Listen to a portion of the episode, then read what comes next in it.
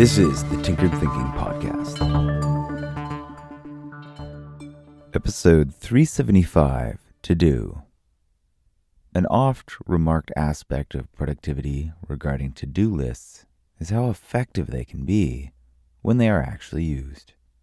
Of course, a to do list that is made only in order to feel productive and not to guide next steps is simply a waste of time.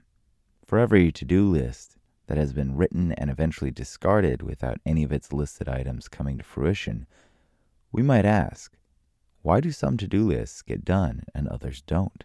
The assumption might be that it's all about the person who is supposed to do all the items on the list. Perhaps they were lazy, got distracted, or some other excuse. But what if these discarded to do lists have more to do with the nature of the list rather than the doer?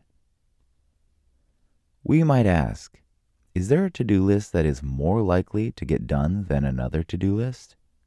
Approaching this question from some extremes, we can ponder the likelihood of a to do list with some god awful number of items, say 230, against a to do list with five items on it. It's obvious the to do list with five items is more likely to get done.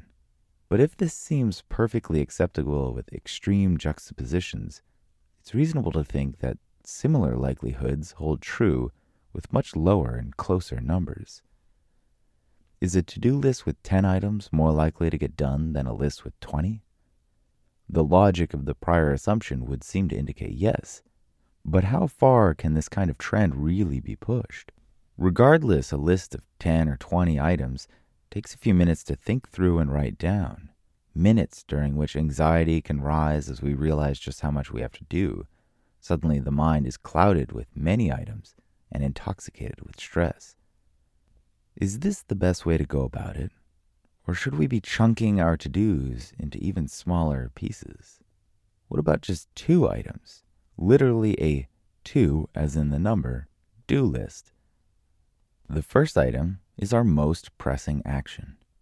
And the second is merely what we currently think would be a good next step after our current action. Who knows? The world might look quite different after we've taken that first step. What we plan seven or eight steps ahead might turn out to be totally irrelevant. And if we hold fast to this order we've planned out into the future, it might even keep us from exploring more productive avenues that open up as we make progress. This may even be a reason why many to do lists are discarded before they're ever even completed. Things change as we do things, which lead to different needs and other things that need to be done. A two step list is also faster to think of and write down. There's no time nor scope for anxiety or worry to bloom, and we can feel the comfort of actually getting to work on our tasks much sooner. The obvious homophonic implications of the to do list might actually hide a more incisive description about what needs to be done. Simply put, don't plan every step to the end. Just plan two to do, and then write another to do list. But keep it short. This episode references episode 285 Plan on No Plans. Check out that one next. This is the Tinkered Thinking Podcast. Thank you so much for listening. If you find the Tinkered Thinking Podcast valuable, there are many ways you can support it. You can review it on iTunes, you can share it on social media with your friends, you can blog about it or discuss it on your own podcast, or you can support it directly, and you can do this on the support page at tinkeredthinking.com. Both one time support and monthly subscription support options are available. Thank you for your support of the show.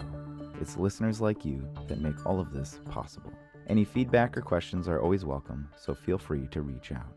And until tomorrow, remember to be careful about the context.